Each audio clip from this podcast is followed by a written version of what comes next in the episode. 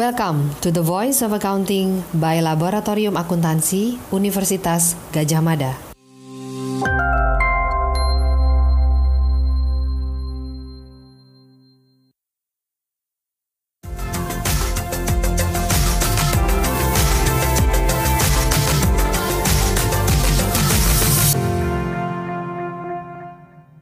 Selamat pagi, Dr. Denny Andriana.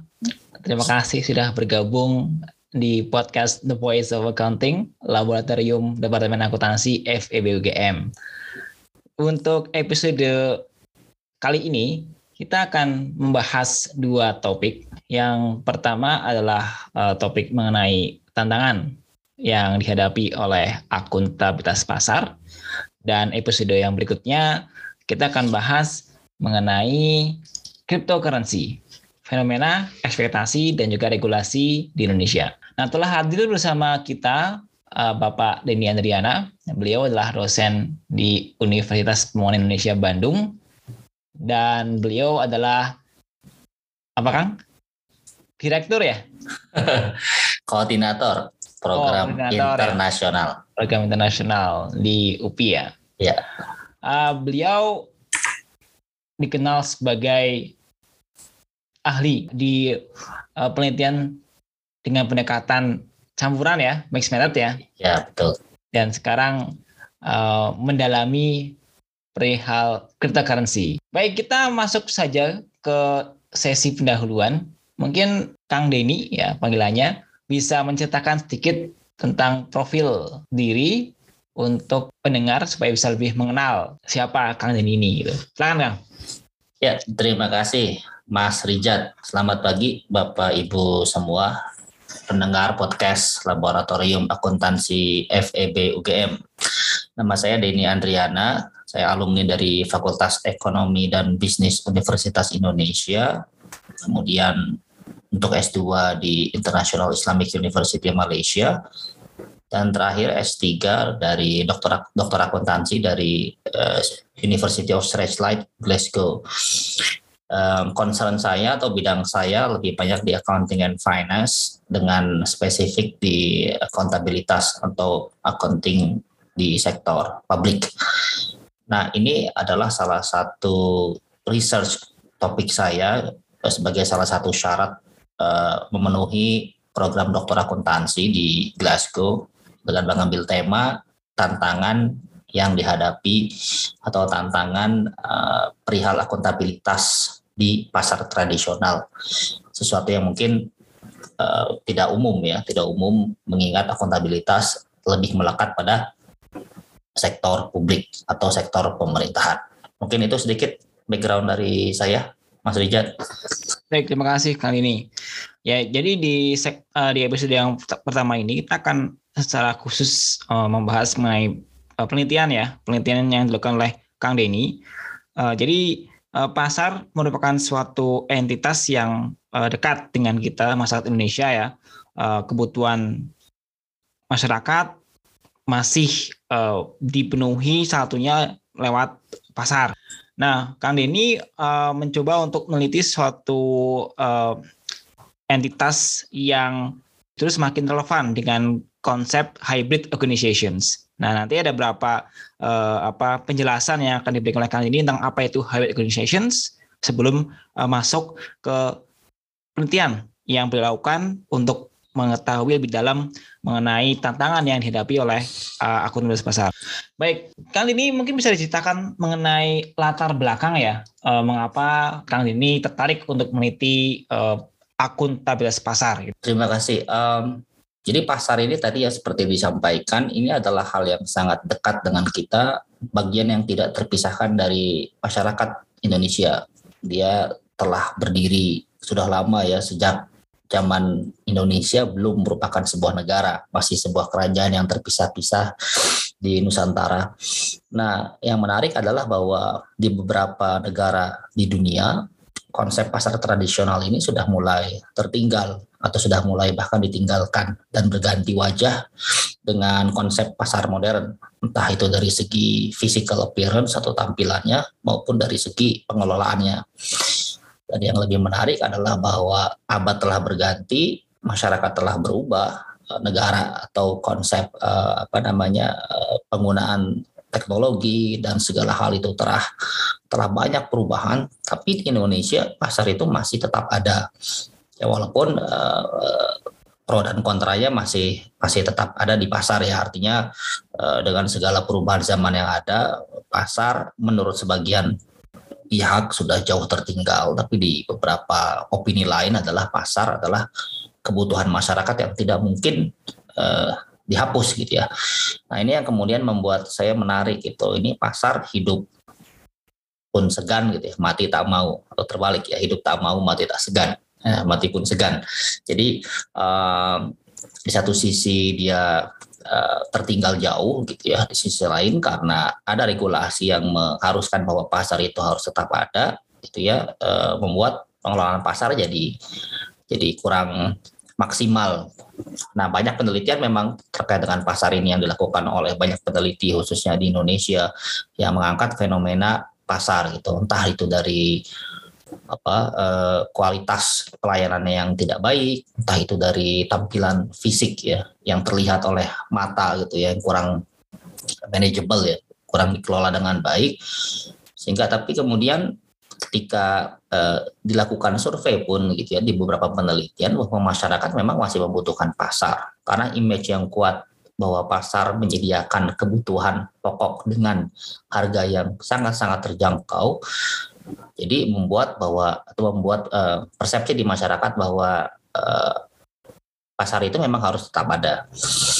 Nah, tadi uh, Mas Rijat juga mention sedikit perihal hybrid organization walaupun itu sudah mulai masuk ke core-nya gitu ya. Uh, jadi uh, pasar ini ternyata setelah ditelisik lebih jauh itu memang punya karakteristik yang hybrid atau dual. Tapi mungkin saya belum masuk ke sana dulu ya, Mas Rijat ya nanti biar sambil jalan saja gitu. Ya. Tapi yang jelas ini membuat saya tertarik gitu ya fenomena yang saya saya sampaikan tadi bahwa oh ternyata pasar ini uh, uh, apa tidak lekang oleh waktu gitu ya. KP eh, atau apa atau teknologi boleh berubah gitu ya. Metode pembayaran metode pelayanan itu mungkin boleh sangat advance atau maju saat ini. Tapi pasar masih tetap eksis dan bahkan jumlahnya pun tidak berkurang gitu ya tidak berkurang banyak gitu ya. Dan secara, masih dan masih mendominasi perekonomian di Indonesia. Itu mungkin ya sedikit background dari saya. Baik. Uh, kalau kita melihat uh, pasar ya. Sebenarnya kalau secara kelembagaan itu bagaimana sih Kang pasar di Indonesia itu? Apakah ini menjadi kayak semacam uh, organisasi yang hampir ada di setiap daerah, di setiap level pemerintahan atau bagaimana Kang? Bisa ceritakan Mas, di Indonesia itu setiap apa sih kelembagaan ya. atau mungkin uh, aspek institusi dari pasar itu? Jadi pasar itu di setiap provinsi atau kota kabupaten Indonesia harusnya ada ya. E, karena saya saya udah berkunjung di 27 kabupaten kota seprovinsi Jawa Barat, terus Jawa Tengah dan sebagainya itu nengok kanan nengok kiri radius berapa kilometer itu kita pasti bisa melihat pasar. Karena memang sejarah panjang pasar dan dekat dengan masyarakat gitu ya. Kita bisa jauh-jauh dari pasar gitu. Nah, secara kelembagaan memang pasar itu dibagi ya ada yang pasar desa gitu ya yang dikelola oleh pemerintah desa. Atau yang skop yang lebih kecil gitu ya pasar yang dikelola oleh entah itu RW entah itu RT kemudian juga ada pasar yang kalau kita ambil ke skop yang lebih tinggi gitu ya pasar yang dikelola oleh pemerintah daerah. Entah itu kabupaten kota maupun uh, provinsi.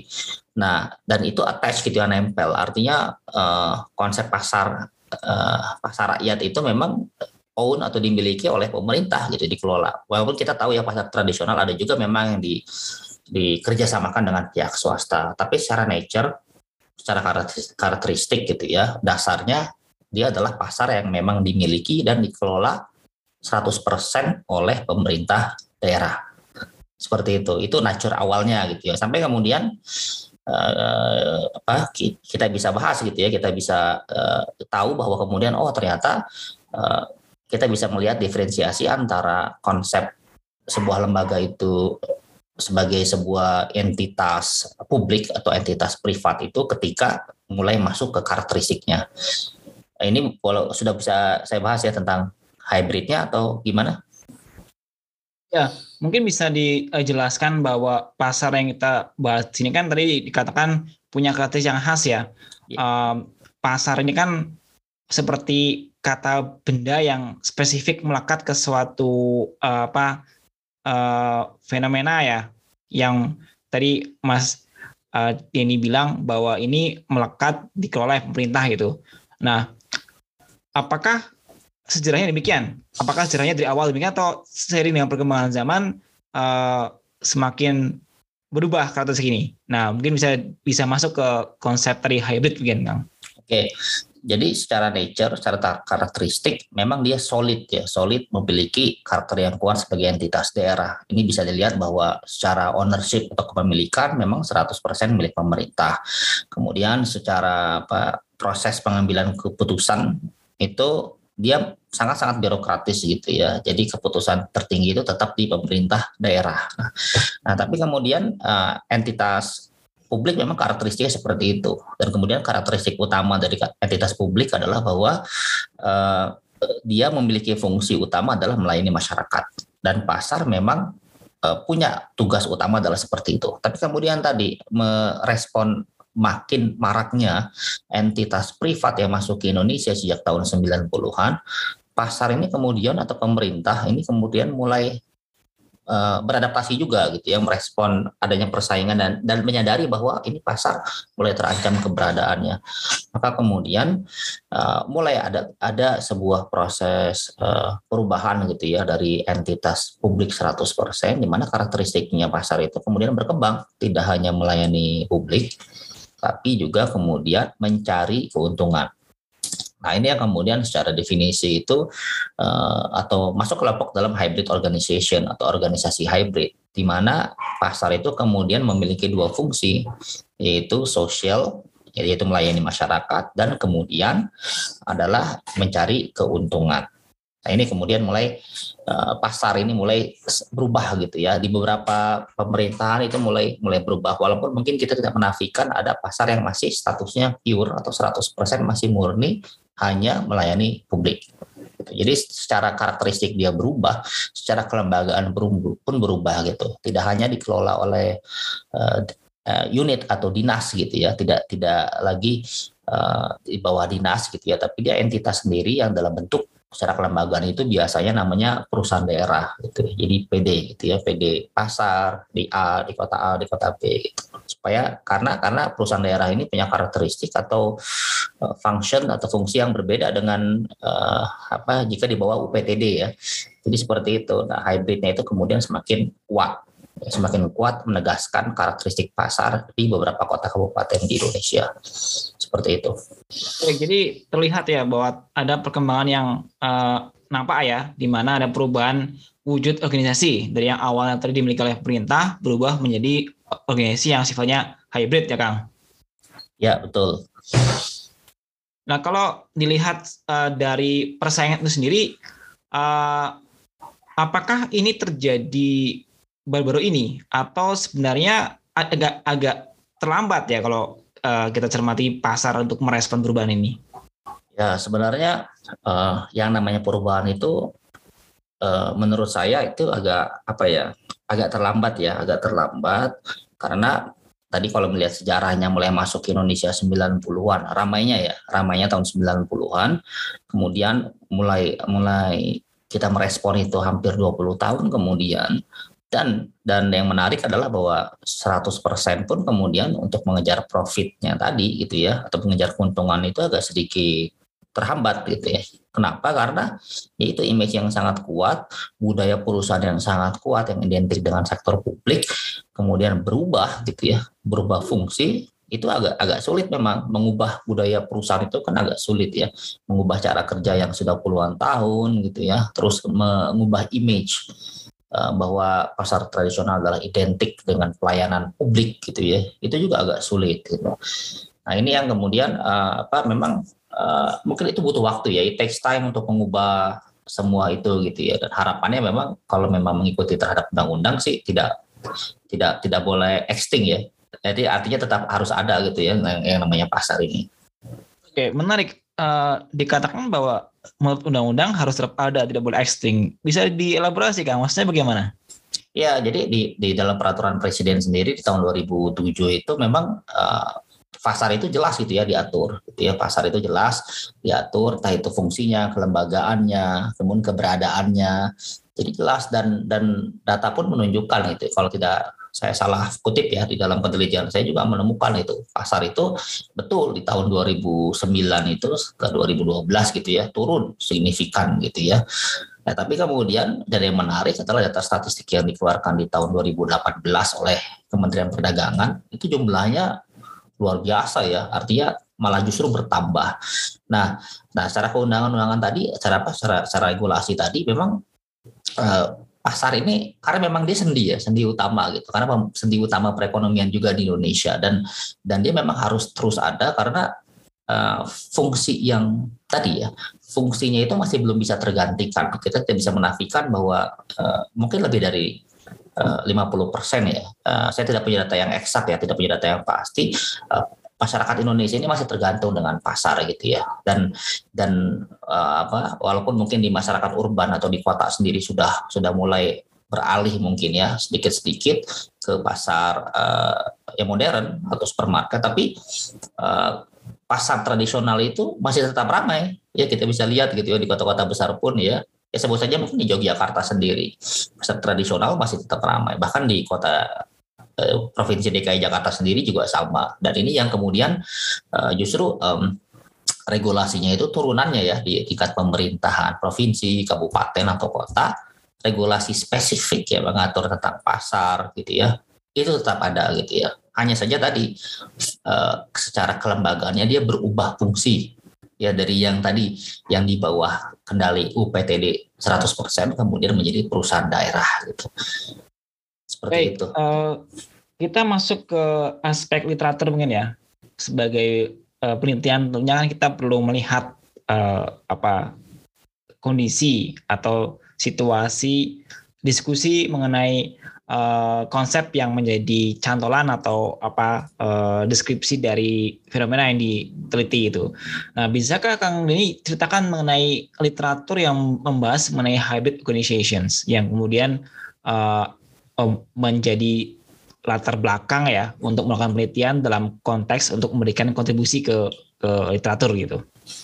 Iya, tadi um, apa fenomena pasar yang saya angkat gitu ya, termasuk ke bentuk entitasnya yaitu menjadi organisasi hibrid. Penelitian terdahulu itu menunjukkan kalau misalnya uh, organisasi yang memiliki karakteristik hybrid ini cenderung gagal ya di mana pasti uh, salah satu fungsinya entah itu mission untuk sosialnya ataupun profitnya itu pasti akan terbengkalai itu ya karena agak sulit ketika harus menjalankan dua fungsi sekaligus.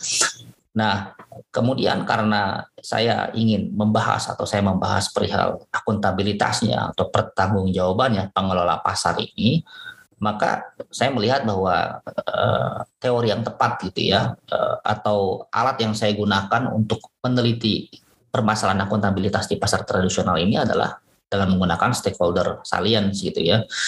Karena memang uh, teori ini sendiri uh, dia melihat gitu ya dia melihat atau menilai mengukur bagaimana uh, peran atau apa uh, karakteristik yang dimiliki oleh tiap-tiap stakeholder atau pemangku kepentingan itu bisa berbeda-beda.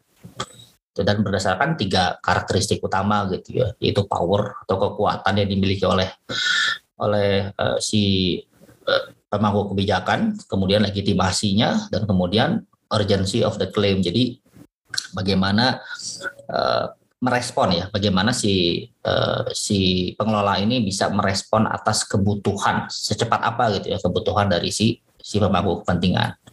Nah ini juga banyak penelitian memang uh, yang terkait dengan uh, atau menggunakan stakeholder salience ini untuk menilai atau meneliti atau mengukur bagaimana si pengelola entah itu organisasi dalam konteks saya ini adalah pengelola pasar gitu ya untuk merespon uh, tuntutan akuntabilitas dari stakeholder yang berbeda-beda ini. Gitu. Oke baik, uh, menarik ya. Jadi ada semacam framing teori yang dilakukan untuk menjelaskan perihal akuntabilitas pasar ya dalam konteks eh, perubahan organisasi ke wujud hybrid gitu ya. Nah, eh, kita masuk ke aspek pertanyaan penelitian, Kang. bisa diceritakan fokus dari penelitian Kang Din itu apa sih gitu? Yang kemudian uh, diformulasikan dalam research question gitu. Iya. Oke, jadi tadi saya sampaikan juga bahwa uh, pasar ini kan dia milik publik ya milik publik dikelola oleh pemerintah daerah gitu. Nah, artinya di sini akuntabilitas atau pertanggungjawaban pemerintah daerah pasti dominannya ke arah publik. Dan permasalahannya itu adalah salah satu stakeholder saja gitu. Jadi kita sudah bicara gitu ya publik sebagai uh, stakeholder utama gitu ya. Nah publik ini kan terpecah dua. Ketika kita masuk ke pasar itu kan publik itu di salah satunya adalah pedagang. Pedagang adalah bagian dari publik, tapi dia juga bagian dari user, user utama. Dan yang kedua kemudian adalah publik yang menjadi customer atau pelanggan pasar. Mereka adalah konsumen yang pastinya menuntut eh, pelayanan yang baik gitu ya. Walaupun dua-duanya memang ya pedagang dan dan konsumen pasti menuntut pelayanan yang baik gitu ya. Nah, terus kemudian tadi pemerintah daerah sendiri gitu ya sebagai sebagai stakeholder. Tapi masalahnya adalah ketika dia owned by the public itu kan eh, ininya banyak ya, apa cabangnya banyak. Contoh ketika keputusan atau pendanaan terkait dengan pasar pemerintah daerah tidak bisa 100% kemudian memutuskan itu sendirian. Ini adalah keputusan politik yang artinya melibatkan DPRD gitu ya, pemerintah daerah maaf DPRD di tingkat pemerintahan daerah atau provinsi gitu ya.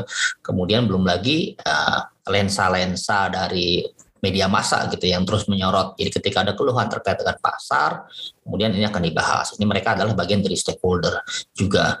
Ya kemudian tiap uh, pasar menjadi uh, tempat yang paling seksi menjelang pemilihan umum gitu ya, di mana para kandidat kemungkinan akan menggunakan atau menggunakan pasar sebagai salah satu untuk mengekspos dirinya sendiri.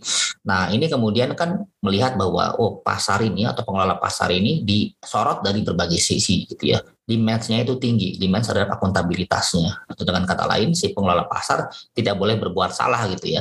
Dia harus menyenangkan si pemerintah daerah selaku owner 100%, dia juga harus membuat kontrak yang baik, pelayanan yang baik gitu ya, yang bisa menguntungkan pedagang pasar, karena rasionalnya itu kan pedagang pasti maunya pasar ramai. Ya, di, di sisi lain juga dia harus bisa membuat customer itu nyaman, ya bagaimana biar bisa ramai pasar ya membuat customer nyaman dan di satu sisi juga dia harus melayani gitu ya eh, media massa yang kemudian menuntut bahwa pasar atau pengelola pasar itu harus terlihat bagus. Nah itu yang kemudian membuat saya oh ya ini uh, apa uh, menjadi dasar penelitian saya gitu ya sejauh mana sih ini tantangan si uh, apa namanya pengelola pasar ini yang kemudian bisa mereduksi kemampuan pengelola itu sendiri untuk menyenangkan atau memenuhi berbagai macam permintaan dari stakeholder yang beragam ini. Nah, ya kemudian kan ini stakeholder ini kan beragam ya, beragam-beragam gitu. Mereka beragam kebutuhannya, beragam uh, atau tadi yang saya sebut dengan stakeholder salient saja teori tadi itu, mereka punya beda punya memiliki kekuatan yang berbeda gitu ya, punya memiliki pengaruh yang berbeda terhadap pasar dan memiliki memiliki uh, apa namanya interest yang berbeda. Ini kan terlalu diverse, terlalu luas gitu ya. Nah ini yang kemudian membuat saya uh, atau uh, membuat saya menjadi tertarik gitu ya untuk untuk meneliti pasar lebih lanjut gitu. Baik. Berarti di sini ada keyword yang apa ya? Yang pertama adalah uh, dengan adanya perubahan uh, atau mungkin transformasi ke hybrid, maka uh, stakeholder semakin beragam ya yang perlu dipuaskan dalam kaitan untuk demand akuntabilitasnya ya. Terus yang kedua uh, apa fungsi akuntabel juga semakin kompleks ya karena diver, uh, apa ada ada diversity di stakeholder sendiri gitu. Nah, lantas uh, dengan ide yang sudah dikembangkan ini uh, bagaimana Kang ini kemudian mengeksekusi penelitiannya? Mungkin bisa diceritakan apa metode kemudian datanya itu siapa sih untuk untuk uh, melakukan penelitian uh, dengan background dan situation yang ini gitu? Ya, oke, okay. ya karena tadi stakeholdernya itu terlalu diverse, maka saya harus atau ingin mencari tahu ini stakeholder yang diverse ini bagaimana kemudian si pengelola pasar ini bisa menyenangkan semua pihak gitu ya. Dan pastinya uh, dari dari prior research atau research atau penelitian terdahulu itu menyenangkan semua pihak itu agak susah gitu ya. Karena kan bisa jadi mereka konflik gitu ya. A misalnya mau pokoknya saya mau pasar ini nyaman sekarang. Kemudian di satu sisi si, pe, si pemerintah bilang misalnya saya ingin pasar ini sekarang memberikan profit atau eh, atau di antara dua pihak misalnya ini perbaikan dong liftnya atau eskalatornya ini kan agak susah gitu. Nah oke okay. tadi karena misalnya apa karena stakeholdernya itu terlalu diverse kan dengan ya biasa ya penelitian itu kita, kita punya constraint yang banyak ya. Selain masalah time atau waktu juga masalah dana gitu ya. Dan dan dan apa namanya stakeholder tadi itu kemudian saya limit saya batasi gitu ya. Saya batasi hanya mengambil primary saja stakeholder yang yang utama gitu ya. Di sini saya mengelompokkannya menjadi pemerintah. Pemerintah sebagai owner pastinya dia adalah primary stakeholder. Kemudian yang kedua adalah pedagang ya interaksi langsung juga dia primary stakeholder. Yang ketiga adalah customer. Nah, ada saya punya tiga kelompok uh, stakeholder utama yang saya ambil. Tidak bermaksud mengecilkan kelompok stakeholder yang lain gitu ya, tapi uh, stakeholder ketiga ini adalah stakeholder yang primary yang betul-betul memang attach langsung kepada pasar ya. Nah, terus um, apa bagaimana kemudian saya bisa mengeksplor lebih lanjut gitu ya. Saya punya tadi toolsnya alatnya adalah stakeholder salience. Gitu ya stakeholder salience tadi dia me, bisa menilai atau mengukur kelompok stakeholder mana sih yang biasanya diprioritaskan oleh uh, pengelola entitas gitu ya. Entah itu pasar entah itu organisasi lain. Nah dengan tiga alat ukur tadi power uh, legitimasi sama urgency to claim ini pastinya saya harus menggunakan metode yang tepat. Saya punya sekarang uh, basic teorinya, fundamental teorinya, ya. Nah, ketika kelompok tadi itu yang lebih tepat gitu ya hasil diskusi hasil uh, research gitu ya baca dan sebagainya itu hasil studi ternyata yang paling tepat adalah mixed method atau metode campuran karena dia bisa mengakomodir kekurangan yang ada di metode kualitatif maupun di kuantitatif. Itu satu. Kemudian yang kedua adalah saya ingin memperoleh gambaran yang komprehensif. Ini adalah masalah sosial yang kompleks. Oleh karena itu metodenya pun harus yang bisa mengcapture semua sisi. Kemudian saya menggunakan uh, wawancara pastinya yang dominan gitu ya. Dominannya wawancara untuk memperoleh gitu ya gambaran atau opini atau persepsi tentang permasalahan yang saya bahas. Kedua adalah dari segi kuantitatif saya tidak hanya ingin uh, memperoleh persepsi dari satu sisi. Satu sisi ini bukan berarti wawancaranya di satu pihak, tapi wawancara memang saya melakukan ke semua pihak tadi yang tiga tiga utama, tiga stakeholder utama. Tapi saya juga melakukan atau ingin mengkonfirmasi dengan menggunakan sampel yang lebih luas, yang memang itu hanya bisa dilakukan melalui metode kuantitatif. Nah, tadi yang saya sampaikan bahwa saya menggunakan mixed method atau metode campuran karena typical riset pertanyaan riset yang digunakan di dalam penelitian ini adalah kualitatif, maka fungsi metode kuantitatifnya saya embedkan ke dalam kualitatif ini atau saya implankan ya, saya tambahkan gitu. Jadi dia menyediakan atau penelitian kuantitatifnya ini, data kuantitatifnya ini menjadi aksesoris yang melengkapi eh, penelitian kualitatif yang menjadi eh, dominan uh, utama dari metode penelitian di dalam uh, di dalam uh, penelitian yang saya lakukan gitu. Itu ya okay. mungkin ya. Uh, lantas ada semacam field work yang dilakukan ya. Jadi kunjungan ke lapangan nih Kang. Ya, bisa betul. diceritakan uh, di manakah lokasi field work dan apa uh, alasan mungkin pemilihan lokasi tersebut itu? Ya, jadi uh, sebenarnya kalau bicara masalah pasar ya itu subjeknya terlalu luas ya karena jumlah pasar di Indonesia sendiri sendiri sangat banyak ya se Indonesia. Uh, data terakhir waktu saya ambil saja uh, sebelum turun ke lapangan gitu ya itu di Pulau Jawa sendiri kalau tidak salah gitu ya ada 16 eh ada 6000 pasar di Pulau Jawa saja. Dan tapi kemudian eh, kalau di Indonesia pastinya jumlahnya akan jauh lebih besar. Nah, tadi salah satu konsen peneliti itu adalah masalah waktu gitu ya. Eh, kemudian untuk melakukan penelitian di scope atau area yang lebih luas pastinya adalah masalah dana pun menjadi eh, pertimbangan utama gitu ya untuk melakukan sebuah penelitian. Nah, kemudian apa yang bisa saya lakukan dan bisa uh, apa lokasi yang saya pilih gitu ya, kemudian bisa menggambarkan kondisi pasar di Indonesia.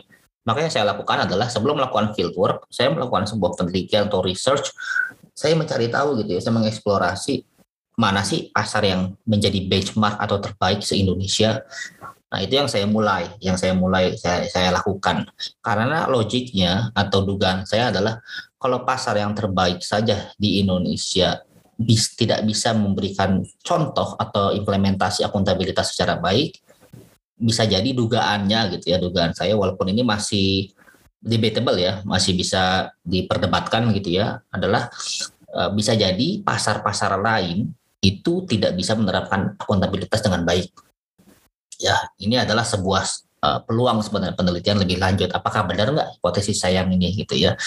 Nah kemudian saya memilih gitu ya pasar dengan kriteria tertentu ya atau menggunakan purposive sampling ya kalau dalam metode penelitian itu. Nah lokasi mana sih yang saya pilih gitu ya? Nah karena Jakarta sebagai ibu kota negara gitu ya saat ini dan menjadi barometer atau standar terbaik maka saya lihat, saya memilih pasar yang ada di Jakarta terlebih dahulu.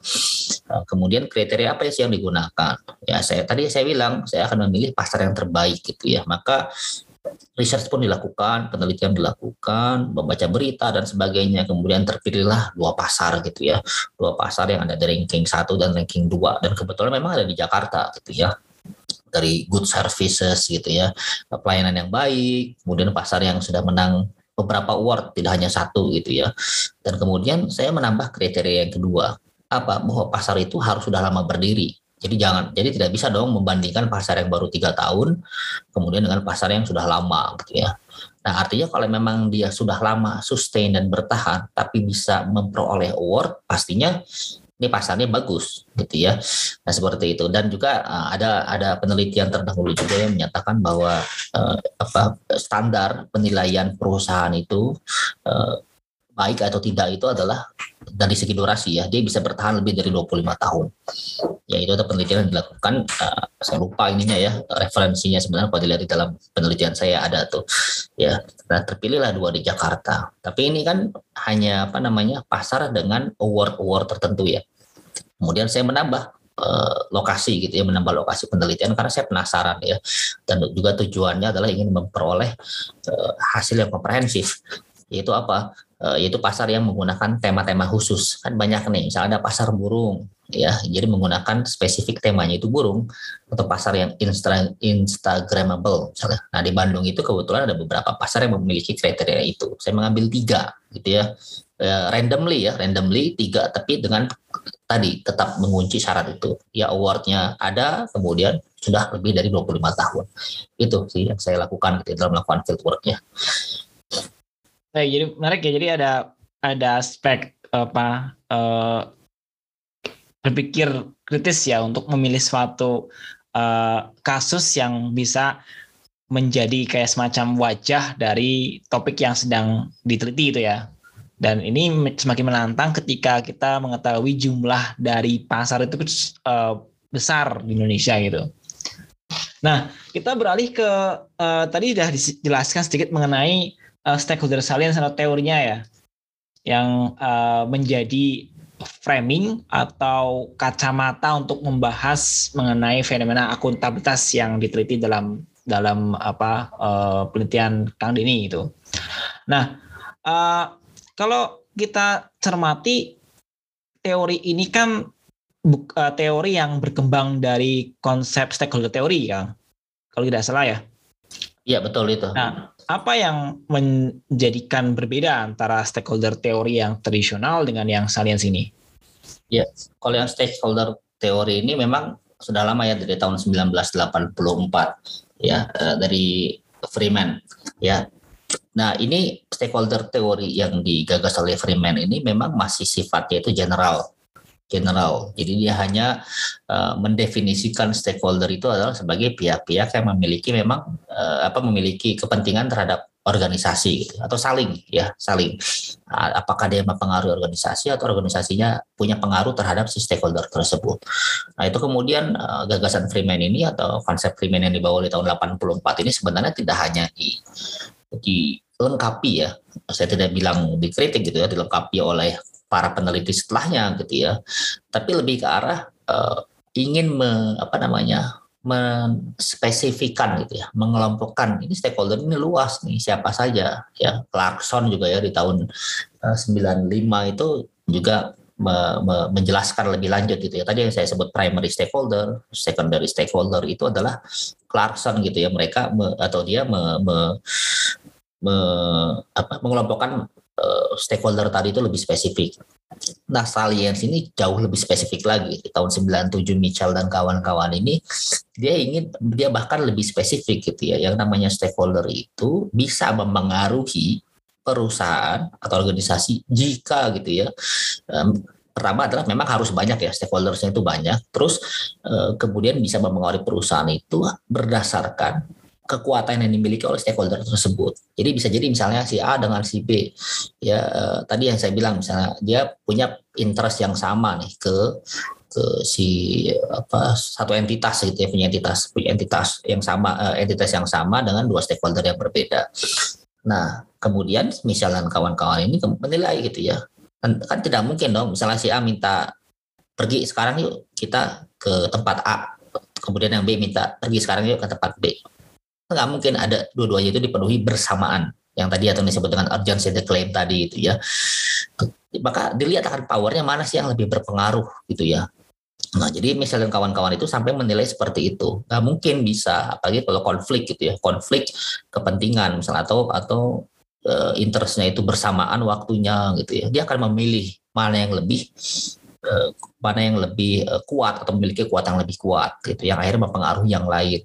Nah, misalnya ini bisa dengan baik gitu ya menjelaskan uh, stakeholder salient ini dalam konteks stakeholder yang berbeda-beda memenuhi kebutuhan stakeholder yang berbeda-beda. Ini juga yang kemudian cocok gitu ya dengan dengan research question saya. Saya melihat bahwa ini oh ya lebih tepat nih. Pengelola pasar ini kan banyak banget banyak banget stakeholders ya dan demandnya berbeda-beda.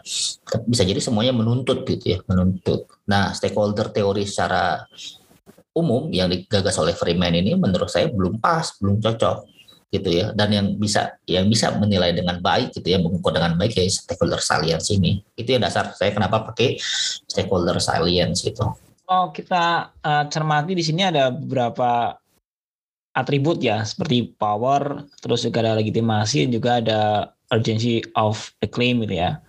Nah dari atribut-atribut ini kita beralih ke temuannya Ya, ini kan uh, teori kan dipakai untuk menjelaskan fenomena ya.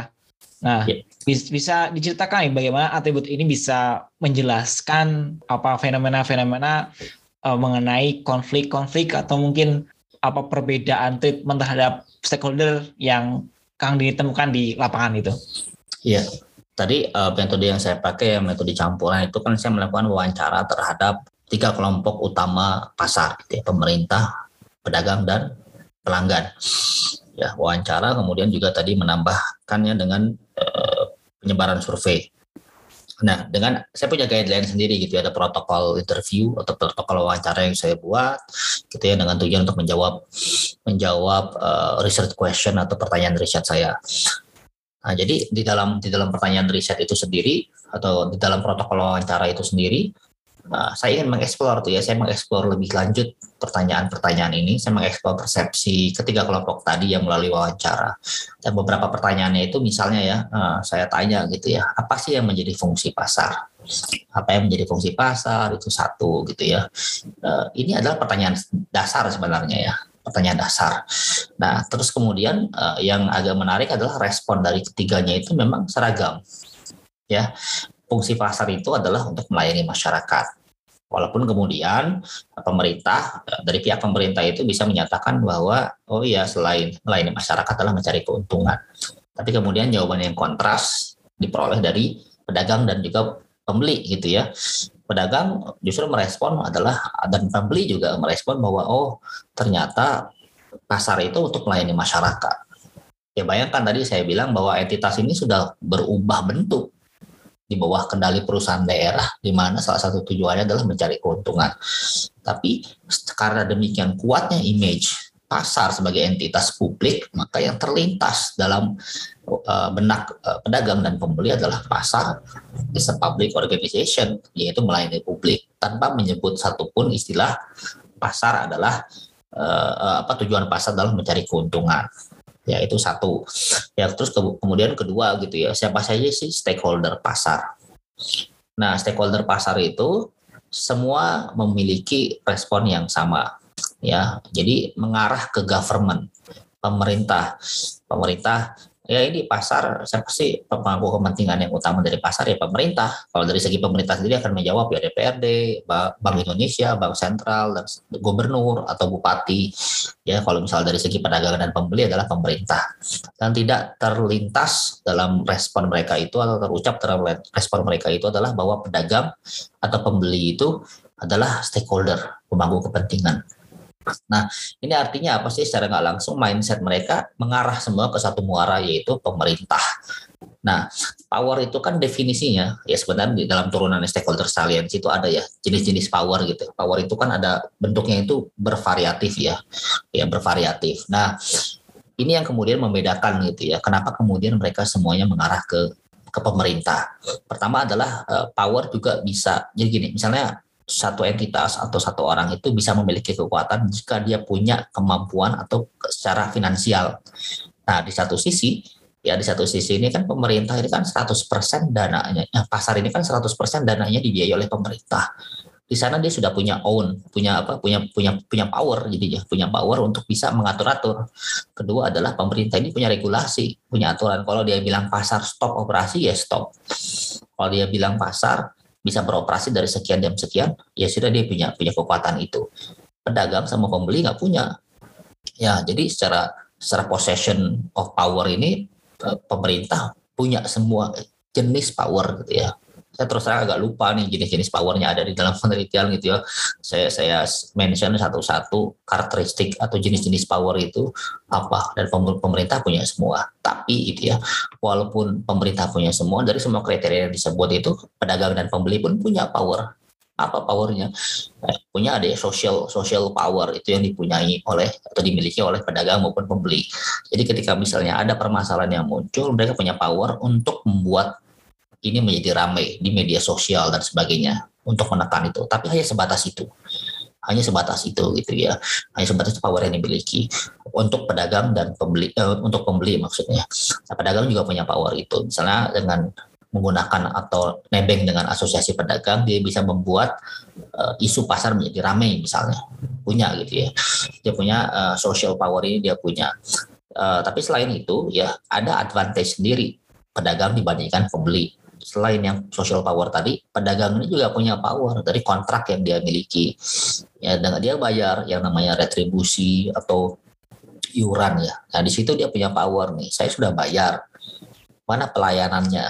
Customer nggak punya itu. Dia boleh uh, apa namanya berisik misalnya. Wah ini pasar nggak enak banget nih lantainya dan sebagainya. Tapi dia nggak punya kontrak ya, nggak punya kontrak tertulis dengan pedagang pasar karena dia tidak ada biaya dikeluarkan oleh si customer untuk ke pasar misalnya dalam artian ke si pengelola pasar gitu. Jadi ini yang membedakan tadi ya. Jadi kalau misalnya tadi atribut powernya itu sendiri banyak turunannya, pemerintah punya semuanya, sementara pedagang itu hanya punya dua gitu ya dari segi kontrak kerjasamanya dengan pengelola pasar dan juga dari social power tadi di media sosial, media massa dan sebagainya. Sementara customer itu tidak gitu ya Kemudian dari segi legitimasi ya, legitimasinya eh, di masyarakat misalnya pemerintah jelas eh, dia sebagai otoritas tertinggi di suatu wilayah gitu ya. Dia punya legitimasi yang kuat terhadap pasar. Pedagang juga sama gitu ya. Ya, pedagang masih masih punya walaupun mungkin tingkatnya sedikit ya dari kontrak itu aja tadi ya itu legitimasi. Saya punya kontrak ini nih dengan mengelola pasar. Nah, sementara customer dia ada di rantai terbawah gitu ya rata terbawah dalam konteks legitimasi. Yang terakhir adalah urgency of the claim tadi, misalnya uh, urgensinya apa? Misalnya customer boleh teriak-teriak, rantainya kotor dan sebagainya gitu. Oh, ini liftnya rusak, liftnya rusak. Pedagang juga boleh komplain itu, ini liftnya rusak. Iya. Tapi kalau misalnya kata pengelola pasar, baik akan kami perbaiki gitu ya. Tidak bisa langsung saat itu juga tadi saya bilang entitas eh, saya bilang di awal ya entitas publik itu kuat sekali sampai kemudian si siapa eh, pedagang eh, eh, si pada saat pengambilan keputusan untuk eh, pergantian tadi misalnya eskalator yang rusak itu butuh waktu butuh waktu kemudian akan dibawa ke yang namanya Uh, pengawas pasar, kemudian akan dibahas lagi dalam sebuah rapat. Jika anggarannya terlalu tinggi, mereka akan bawa itu ke DPRD, akhirnya keputusan politik. Yang mungkin pada saat pedagang dan pembeli sudah lupa dengan tuntutannya itu baru bisa terpenuhi. Nah, it, uh, apa namanya ini yang kemudian membuat apa namanya pedagang dan pembeli pun tadi tidak punya urgensi tadi, tidak punya uh, apa namanya bisa memaksa si pengelola pasar itu untuk memenuhi kebutuhan mereka sekaligus. Nah, bagaimana kalau misalnya si uh, pemerintah masalah urgensi tadi bisa gitu ya? Mereka mereka membuat schedule, misalnya tiap tiga bulanan harus rapat, atau misalnya ada keputusan penting, gubernur pada bisa sewaktu-waktu meminta gitu ya badan pengawas atau direksi kita nanti jam 2 meeting di balai kota misalnya. Dan mereka harus datang gitu ya. Karena tadi itu ya ini tidak bisa dipisahkan sebenarnya masalah urgensi dengan power. Mereka punya power punya koersi power gitu ya yang kuat untuk memaksa direksi itu datang. Customer nggak bisa tadi kan pedagang juga nggak bisa. Nah, ini bisa gitu ya karena ya mereka in terms of ownershipnya mereka punya itu gitu. Itu yang saya gunakan kenapa stakeholder lihat oh kemudian hasilnya ini akan jadi beda gitu ya. Dari wawancara dari survei pun bisa terlihat bahwa oh iya memang ternyata stakeholder banyak gitu ya tapi ketika dia sudah mulai muncul bersamaan demand, muncul permintaan, akuntabilitasnya gitu ya dipenuhi, itu ternyata ada perbedaan di dalam implementasinya. Dan stakeholder salience ini dengan sangat baik dalam case penelitian saya ini bisa menjawab itu gitu. Baik. Di sini seperti ada evaluasi terhadap akuntabilitas ya di pasar itu sendiri gitu uh, yang saya ingin tahu perihal praktek akuntabilitas untuk misi sosial tuh di pasar. Nah, apa yang akan ditemukan mengenai evaluasi akuntabilitas khusus untuk social mission itu? Karena tadi kan disebutkan bahwa pasar itu adalah apa hibrida ya atau apa ada ada semacam perbedaan misi ya. Satu misi bisnis satu misi sosial tuh. Nah kalau ya. misi bisnis kan saya kira lebih lebih objektif ya lebih gampang untuk kita cermati ya. Tapi kalau yang sosial bagaimana kang? Ya kan kalau kalau sosial itu memang ada penelitian gitu ya. Penelitian juga oh, terdahulu yang menyatakan bahwa di dalam social performance itu untuk mengukur misi sosial itu memang tidak adanya standar gitu ya. Biasanya tidak ada standar ya kalau misalnya memang tadi yang kuantitatif itu atau profit itu jelas memang lebih objektif. Kita tinggal bisa membandingkan misalnya performance keuangan tahun ini dibandingkan tahun sebelumnya. Ya seperti itu. Dan walaupun memang realitinya eh, belum bisa terpenuhi bahkan ya tujuan profitnya tadi itu masih belum belum terpenuhi saat saat dilakukan penelitian ya. Mungkin yang sekarang-sekarang mungkin ya sudah gitu ya, tapi yang jelas pada saat dilakukan penelitian itu belum terpenuhi. Nah, dari segi sosial bagaimana? Ya itu tadi ya. Ternyata karena absen ya, absen atau tidak adanya standar dalam melakukan penilaian terhadap misi sosial di pasar-pasar yang saya datangi gitu ya di perusahaan daerahnya pada saat itu tidak ditemukannya KPI atau Key Performance Indicator untuk menilai apakah apa namanya misi sosialnya terpenuhi atau tidak. Apa sih yang dimaksud dengan misi sosial? Nah, misi sosialnya itu sendiri bisa dilihat tuh mengacu ke yang saya gunakan adalah mengacu ke regulasi karena memang bisa bisa digunakan itu ya menurut Cairns 2003 itu bahwa standar dari akuntabilitas itu bisa mengacu ke uh, laws atau regulation atau ke peraturan uh, daerah ya atau gubernur. Nah, maksudnya apa? Jadi kita lihat dari fungsi pasar tadi. Kalau fungsinya adalah Eh, misalnya salah satunya adalah memastikan bahwa harga itu stabil ya. Apakah harga itu bisa stabil? Gitu. Kita bisa melihat faktanya gitu ya. Ya mungkin di bulan-bulan tertentu dia bisa stabil. Tapi di bulan-bulan lainnya ya yang sekarang lagi fenomena lagi marak gitu ya di masyarakat ternyata kok harganya bisa tinggi. Kalau sekarang mungkin di bulan Ramadan itu sudah menjadi rahasia umum bahwa harga-harganya itu tinggi. Nah itu dari segi uh, harga pelayanan harga. Nah bagaimana kalau dari segi kepuasan ya kepuasan itu kan berarti kan salah satu tugas pasar atau fungsi pasar adalah memberikan pelayanan yang maksimal gitu ya kepada uh, masyarakat atau terhadap publik. Nah itulah yang kemudian tadi yang saya sampaikan, saya menyebar survei itu sendiri juga untuk menilai bagaimana sih masyarakat menilai uh, pelayanan tadi ya, pelayanan tadi dari segi pelayanan baik itu secara personal ya atau ya dalam penelitian saya menggunakan intangible ya pelayanan dari personal pengelola pasarnya gitu ya. Uh, kemudian juga dari segi tangible ya sesuatu yang bisa didampak dilihat gitu. Karena kan pelayanan itu kan ter terkait dengan tangible dan juga intangible yang bisa dilihat oleh mata yang dirasakan oleh kita dan juga yang bisa langsung apa namanya uh, human ya interaksi gitu ya terhadap human itu. Dan ternyata hasilnya ya itu banyak yang masih di bawah standar. Saya menggunakan skala 1 sampai 5 tuh ya masih banyak yang di, hasilnya itu tidak memuaskan gitu. Artinya bisa diambil kesimpulan gitu ya hanya berdasarkan survei tadi gitu ya walaupun ini masih debatable adalah bahwa oh ternyata misi sosialnya pun belum bisa optimal. Ya, nah penyebabnya pastinya bisa macam-macam. Kalau kita misalnya melihat tadi prior research gitu ya yang dilakukan oleh Ibrahim dan kawan-kawan itu memang uh, apa namanya yang namanya hybrid organization itu sulit untuk bisa jalan bersamaan gitu ya pasti ada salah satu yang dikorbankan. Nah di konteks pasar ini eh, profit atau keuntungannya sendiri belum terpenuhi pada saat itu dan social missionnya pun belum bisa optimal ya jadi ini akuntabilitasnya yang kemudian apa ya namanya uh, bisa dikatakan uh, belum bisa secara optimal dipenuhi oleh pengelola pasar pada saat itu. Gitu. Baik ya, jadi ada istilahnya mission drift ya situ ya yang terjadi di pasar ya saya kira. Ya betul, mission drift. Oke, menarik sekali temuan di lapangan yang dikemukakan oleh uh, Kang Denny ya. Nah kita akan uh, lanjut ke bagian akhir yaitu mengenai Eh, kesimpulan ya. Nah, Kang Denny uh, bisa diceritakan simpulan dari studi yang telah dilakukan tuh uh, apa, Kang? Ya, jadi kalau misalnya untuk mengambil kesimpulan ini kan pasti kita harus kembali lagi ke research question ya. Tujuan saya apa sih gitu ya? Tujuan dari penelitian ini kan saya ingin melihat gitu ya sejauh mana sih tantangan ya beragam tantangan yang dimiliki oleh pengelola pasar ini yang kemudian bisa bisa uh, berpengaruh ya terhadap pemenuhan kepuasan dari beragam macam beragam, ber, beragam macam stakeholders. Kemudian bagaimana perbedaan stakeholder ini bisa mempengaruhi accountability function di pasar. Nah, akuntabilitas itu kan idealnya pertanggungjawaban gitu ya, pertanggungjawaban terhadap semua pihak secara fair atau secara adil gitu ya.